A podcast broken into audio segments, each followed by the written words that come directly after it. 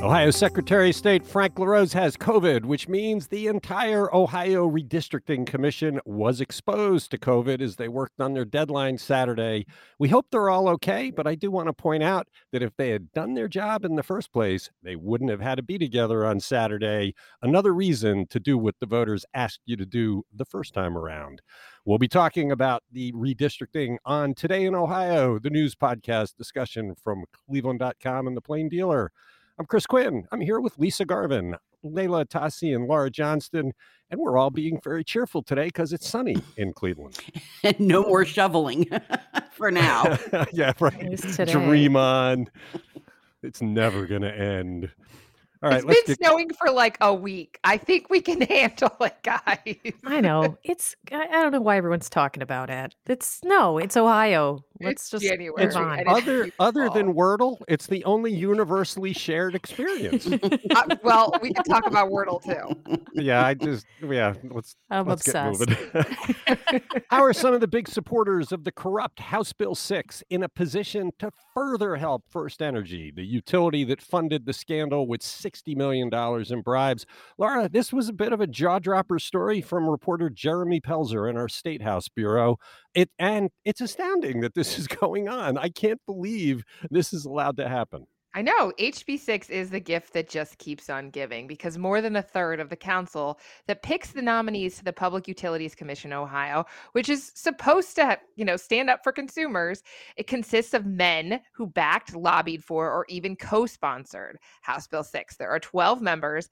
They get to nominate someone new for the PUCO soon, which and that that group is you know, obviously they're supposed to be picking the best people for the job. So mm-hmm. Dan Conway, as a Republican, his five-year term on the PUCO expires in April, and the nominating committee is scheduled to meet February 4th to interview people who submitted da- applications by the January 20th deadline. So if you wanted to be on the PUCO, you're a little bit late for this round. But the people who are on it, this includes the chair of the nominating council, Michael Corin. He helped First Energy lobby for the passage of HB6 in 2019. Also includes Dave Wondolowski of the Cleveland Building and Trades Council. He was a supporter of HB6. Those are both DeWine appointees. And there's also former state senator Lou Terhar. He's a Cincinnati Republican who cons- co-sponsored House Bill 6. He's the appointee of good old Senate President Matt Huffman. And then there's Steve Kuckler, a former householder aide who was appointed by a householder. And House Speaker Bob Cupp is letting him keep the job even though householder's out of office. We should remind people that Wondolowski is that level headed, sane man who stood on a stage last November and said he was going to kick the bleep out of Justin Bibb in the election as he supported Kevin Kelly, a very intemperate thing to say. I, I just don't get how the machinery stays in place that has been so clearly proven to have broken down. First Energy completely corrupted the halls of government in Ohio. We get revelations by the month, by the week. The trial is going to be coming up for the first round. We expect indictments on more people any day. How do you have people that were involved in getting that thing passed have any hand whatsoever now in regulating utilities like First Energy? That's a very good question. I still don't understand why we're subsidizing coal plants in Indiana, but the machinery has stayed in place for a very long time. It's take, taken a lot of work to dismantle parts of it. It took a long time to get Householder out of office.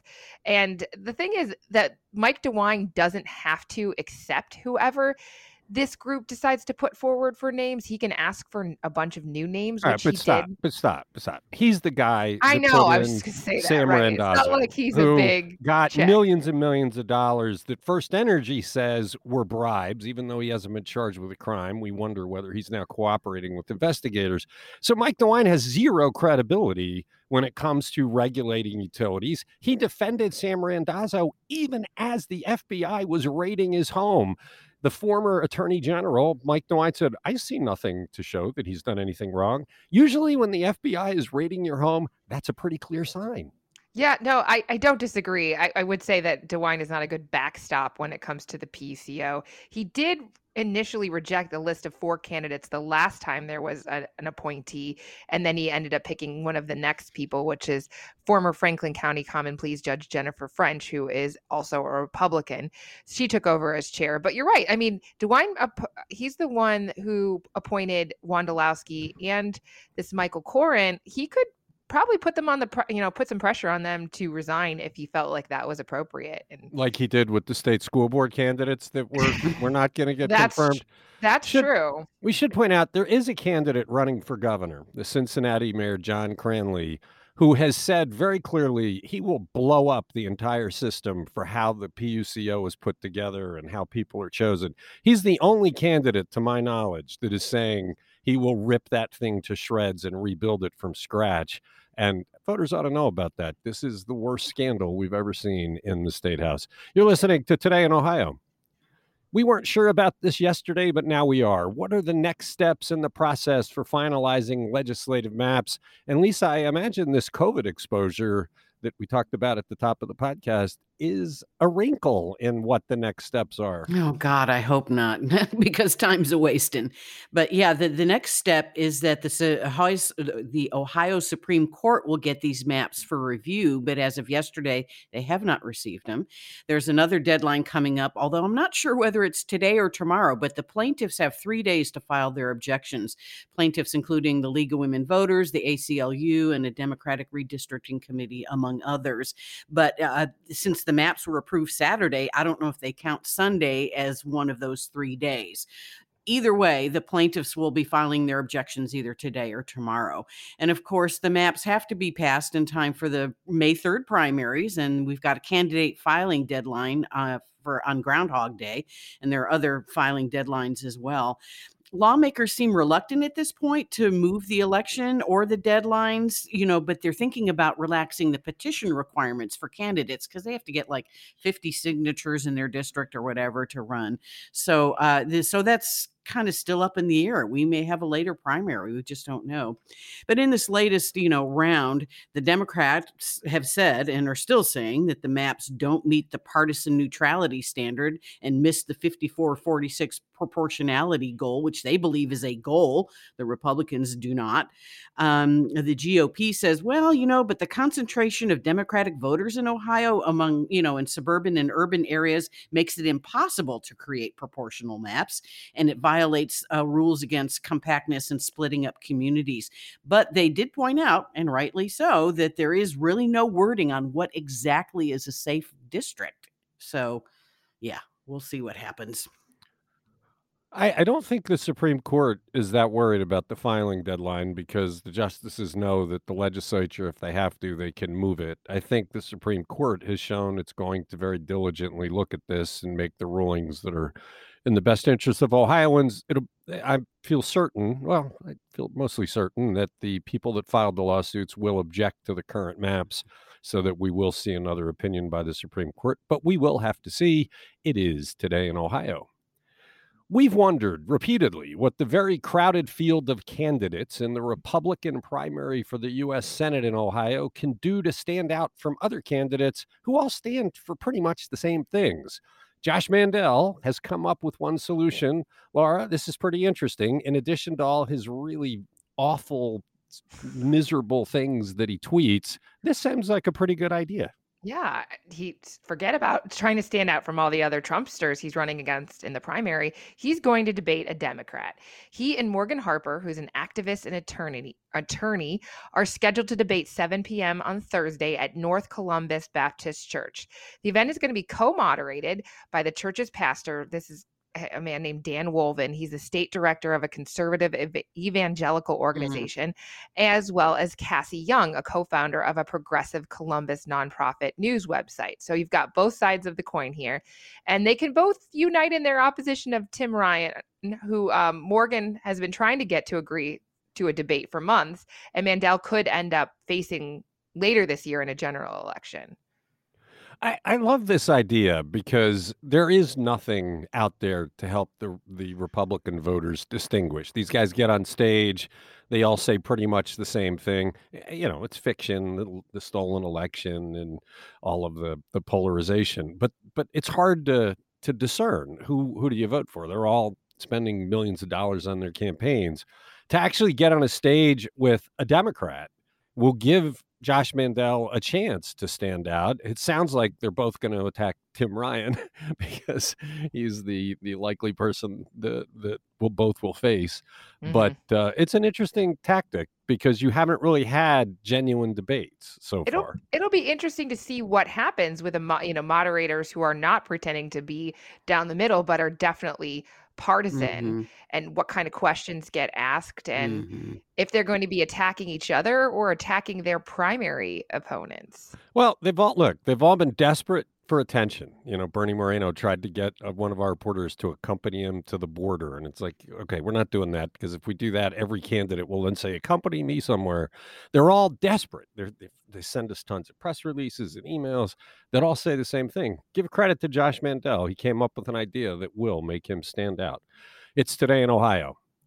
Why might independent management of the West Side Market make the historical site a better attraction with a better chance of long term success. Leila, people love to talk about the West Side Market. It's this Cleveland icon, and mm-hmm. for years now, it's been fairly moribund. It doesn't fit the current way people buy food and the foodie culture.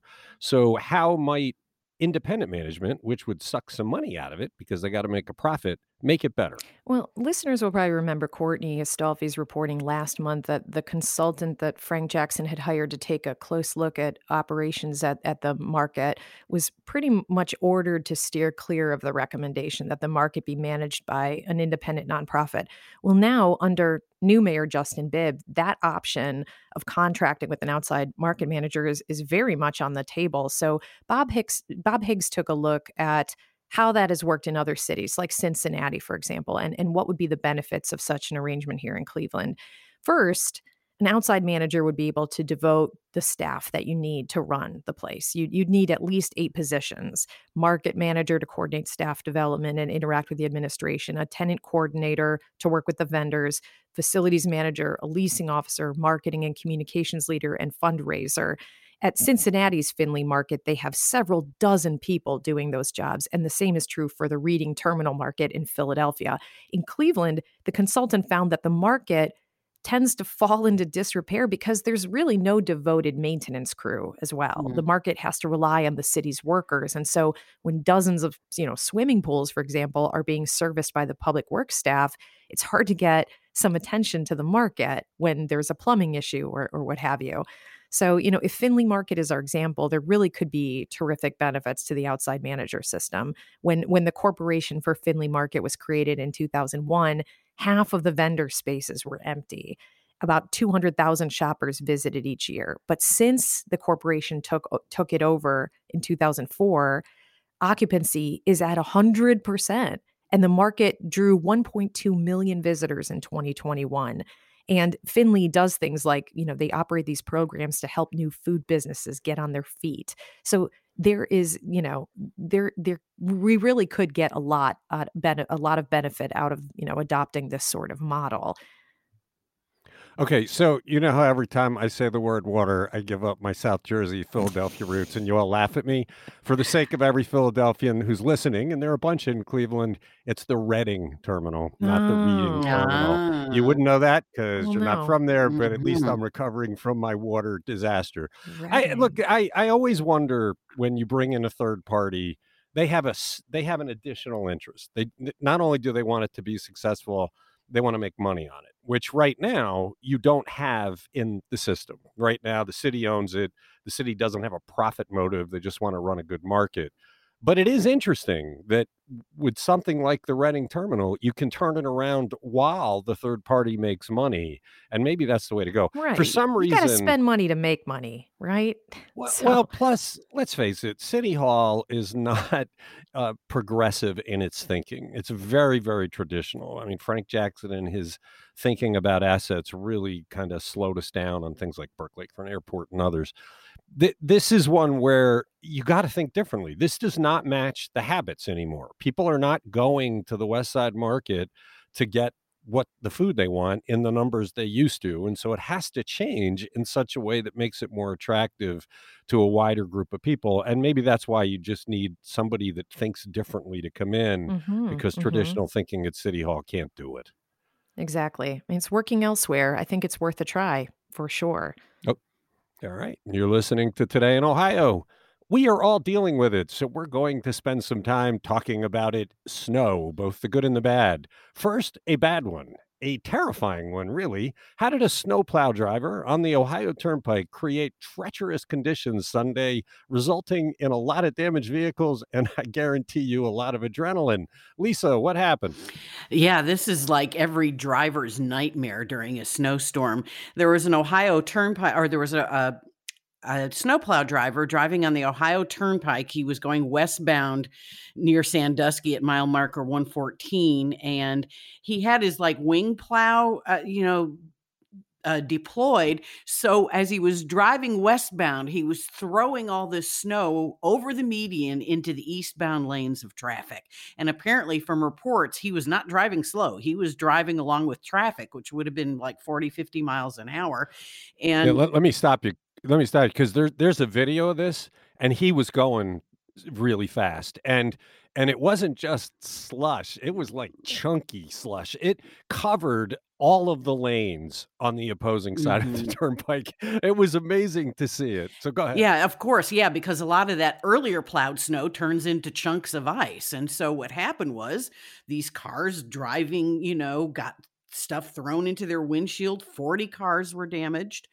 A lot of cracked windshields. Uh, There were accidents caused as people rightly freaked out over this. Uh, 12 people went to the hospital. I don't know how many are still hospitalized and, uh, you know, and how serious they were. But, you know, if something cracks your windshield, I mean, that can kill you if something comes in through the windshield. So the driver was immediately removed uh, from the road and he was tested for substance abuse. He's currently on administrative leave as the investigation continues.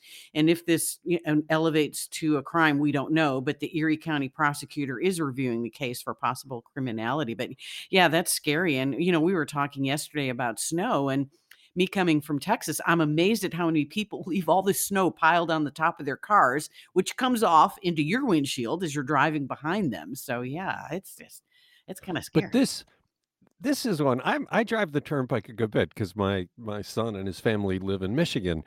You're going 70, 75, 80 miles an hour on a dry road, flying down the road, and all of a sudden you hit a patch that's just completely covered with ice. And you could see cars as they did that were spinning out of control while their windshields were getting smashed into pieces. I don't know how the plow driver couldn't see it, but it it would have been terrifying to encounter that and it lit up twitter i mean people were Yeah. talking about this because they couldn't believe Oh it my, there was the one, Scary the one driver who spun out and just narrowly missed impaling the car on that guardrail. You could just feel the, you know, the the the life flashing before that driver's eyes. It, most terrifying video I've seen in a long time. well when you're going 75 80 miles an hour and all of a sudden you lose traction you're that That's- is you shouldn't be driving that fast in the snow. Come on, guys. but there's there's no snow though it was a dry road Yeah. the, road was dry until Oh, this guy covered it with ice unbelievable story uh, people can check it out on cleveland.com The snowplow driver is one kind of viral story, but in Lakewood, we have a much more heartwarming viral story. What delightful creature had people smiling in the snow over the weekend, Laura? This is a unicorn. It's a little bit of a mystery. We don't know who's under this inflatable pink plastic costume, but it's pretty awesome. A person dressed as an inflatable unicorn grabbed the neighbor's attention as they worked their way down Wagar Avenue, snow blowing the entire sidewalk for the for the whole street. And a neighbor took a picture, posted it to Facebook with the caption "Such an awesome community." They said they'd last seen the snow blowing unicorn on Christmas Day in 2020, so it, it's a, a rare sighting, and no one's quite sure who it is. But I mean, I had friends text me about it on Sunday. I think people were just like looking for something to smile about. Yeah, I put out a morning note every day about stories we need to be working on, and I intentionally did not include that one because I knew reporters would find it, and then editors couldn't complain that we really Quinn is really wants us to chase a pink unicorn. So I, I feel like this should start a whole new trend of people wearing Halloween costumes to clear their driveways and the sidewalks. I mean, if you have the inflatable unicorn, you can get the inflatable dinosaur, and they just like they look so ridiculous. You can't help but you know, uh, about Yeah. it makes your day. Everybody was was talking about it. Everybody got a smile. It's like the woman that went out in the snow last week to sunbathe. Yes. You know, Yes. it's just it's something to lighten the load as we go through the January gray dreariness. Like you That said, it's sunny out week- right now. That snow we got over the weekend was not in the forecast as we closed out the work week, and that's the second time in a week that forecasters did not predict the snowstorm until it was just about upon us. Normally, they're pretty accurate a few days out. Leila, what are we missing? Well, reporter Alexis Oatman reports that apparently it was an Alberta clipper that was behind this surprise snowfall. That's that's a low pressure system that originates from the north near Alberta, Canada. It typically drops uh, southeast through the upper Midwest, Great Lakes, and Ohio Valley regions. And when an Alberta clipper moves south, it, it often moves so quickly that it doesn't have time to gain a lot of moisture. And that often causes traces of snow, or, or at most a couple inches. But a region can occasionally get dumped on, especially with Arctic air moving snow dry, you know, making snow dry and fluffy. That's what we got uh, on Sunday. And probably that's what was happening yesterday, too. I mean, it still seems like you should be able to predict that kind of thing. Uh, I don't know, but I guess it could it be because it's a weather system that moves so quickly that that you know the forecasters missed it. I and, don't know. And track I don't know, I track relied- changes too. They change tracks at the last minute. Yeah, I've been relying on forecasts for five years to decide when to drive up to see my son in Michigan. And until this year, you know, I felt pretty confident that they get it right. But the last two weekends we considered going, and I was really glad in the end we didn't because the surprise snowstorms would have made the drive very treacherous. And on Sunday, I might have run into that crazy Oh, snowplow. Well. I mm. like that when, when all else fails, they can just blame Canada. Yeah, well, that's a that's a good thing to do. Finally, we answered a simple question about snow. Is it safe to eat? Laura, I'm surprised we asked that one, and that was not my idea, but the answer is interesting. What is it? Yeah, it does sound like it could be a Chris Quinn idea, but this was a Peter Krouse story all on his own. So he asked the Ohio EPA if we can eat snow. And the answer, according to them, is no. The groundwater is not treated to meet federal and state safe drinking water standards. But I mean, I roll here. Pete asked Dr. Ryan Marino, a medical toxicologist with University Hospitals who knows a lot about chemical exposure. He had a slightly different answer. He doesn't recommend it, but he says it's not going to be harmful in small amounts. So obviously don't eat yellow snow. Even the kids know that. And you know, pick a pristine area of your yard if you're going to make a snow cone out of it.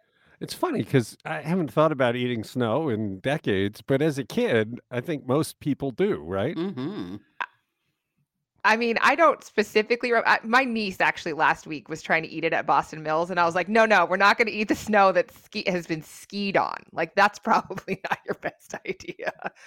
But yeah, snow from your yard. Who? Yeah, that should be fine. And didn't All they right, also say? Did, but didn't they also say that not to get the first round of snow? Wait till the snow filters down through the atmosphere and grabs some of the particulate matter before you eat it. So you don't eat the first fallen snow. You wait till it. You know. Sure, but how much mm-hmm. snow are you really eating? Like, I feel like for all the bad things that we eat, like snow's probably pretty safe. The technical aspects of eating snow.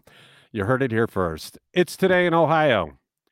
How many more people died in Ohio last year than would have been expected if we were not in a pandemic? Lisa, whenever we talk about the numbers of people who have died from the pandemic, and in the past year, it's needlessly because it's largely avoidable through vaccines, it's striking, and this is a big number.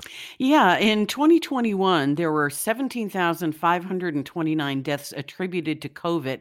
That's out of a total number of deaths of 146,696. So that's up nearly 25,000 deaths from the yearly average that we have, which usually hovers around like 120, 125. In 2020, we had 13,621 deaths due to COVID out of a total of 143,661. In 2022, so far to date, we've had 831 deaths in Ohio attributable to COVID. Um, but there are other reasons for this. I mean, a lot of them pandemic related. People are delaying care. They're not going to see their primary care provider as much as they would. So health problems are not being caught in an early stage. We had a you know big spike in drug overdoses during the pandemic. So uh, these are some of the reasons, you know, other than COVID. But interestingly enough, most of the increase was due to natural causes. So, like in 2020 in the state, there were 131,000 85 deaths that were due to natural causes, about 16,000 of those here in, in Cuyahoga County. But the, the numbers, it's it's a weird numbers game. I mean, we talked to Summit County Medical Examiner Dr. Lisa Kohler, and she said, you know, because people say, oh, the numbers are inflated, and a lot of people saying, you know, that are anti-vax and anti-mandates are saying, oh, you're inflating the numbers. But um, she said, there are people with comorbidities or coexisting health conditions that are more likely to die of COVID because it's an extra extra stressor on their system. And there's really no standard of judgment among docs on whether to put COVID on the death certificate. You know, so yeah, it's it's you know the numbers are a little squishy. We're about what five weeks away from the second anniversary of when the things really shut down, and we're fully two years into this pandemic. And I remember back when it first started, there were some experts saying that, hey, we're going to be dealing with this well into 2022. And everybody went, oh no, like we can't go that long. And it's kind of interesting to be on the on the backside of that now, looking over the past two years and thinking, when does it end? I mean, we, it just feels like we've we've taken the journey. We should be at the destination. Hopefully, this Omicron variant is it. That's a lot of lives lost needlessly. You're listening to Today in Ohio. Are the people on the Mayfield Heights City Council Luddites? Why would they oppose building a bike path in the very spacious median of Gates Mills Boulevard when they have the money and the will of most residents? Leila, I don't get this. Mm-hmm. This thing is designed for a big bike path. It's the perfect place for one. Yeah, exactly. First of all, I just want to start with a little bit of breaking news. Last night, council members were, were, scheduled to vote on whether to spend 112,000 on on the detailed design and engineering and administration of this project. But I I checked in with Steve Litt this morning, and he said it failed in a 4 3 vote after a nearly five hour meeting. So, to lead with that on this segment, you know, so Steve reports that it was a vocal minority of residents that have opposed this project and that that tipped some council members against it. The project would turn the grassy 130 foot wide median between the boulevard's east and westbound lanes into a linear park with an all purpose trail going down the middle. The trail would extend three quarters of a mile across the city's southeast corner between the Boulevard intersection at Cedar Avenue and the Som Center Road traffic. And it, it would run through subdivisions that have no sidewalks. So it would be mm-hmm. very much needed safe place to walk or ride a bike and it would add trees and drainage and and future sections of the trail could connect to a new aquatic and community center that's planned to begin construction this summer. But without this that part of town will remain unreachable to pedestrians or those on bike and Steve says that that this project also has bigger implications than it seems. Apart from, you know, what it does for the local community, it has the potential to become part of an emerging county-wide network of trails that could eventually include 815 miles of bike lanes and off-road trails linking the county's 59 communities to downtown Cleveland, Lake Erie, and, and the parks the trail in Mayfield Heights had firm support from council two years ago mm-hmm. when the city applied to the Clean Ohio Trails Fund for half a million dollars to build it.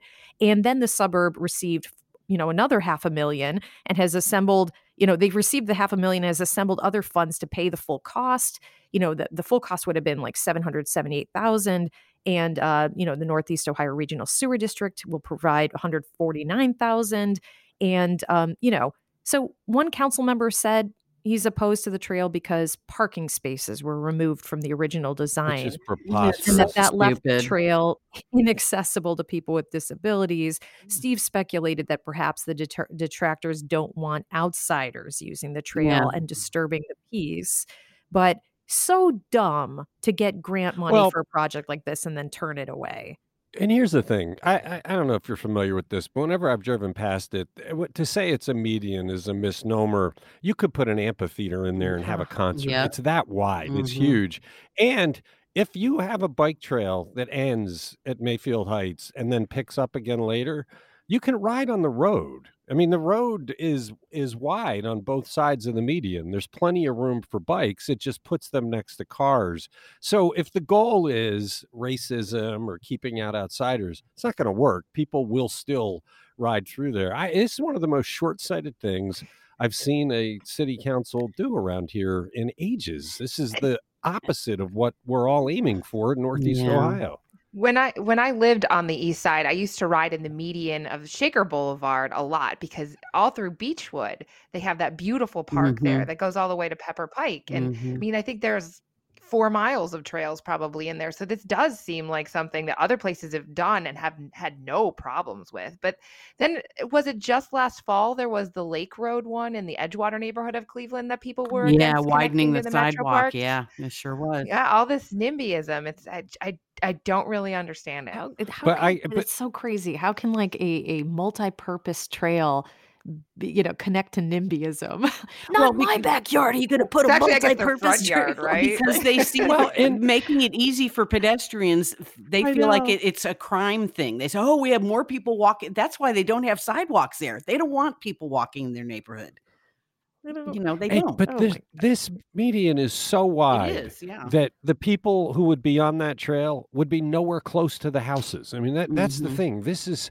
it's just a huge waste of space, and I'm surprised that it continues. So Steve Steve told me this morning that there's still hope the city might reverse its decision if Pepper Pike gets an ODNR grant to build a connecting segment. So he's at least uh half, you know, glass half full on this. Crazy.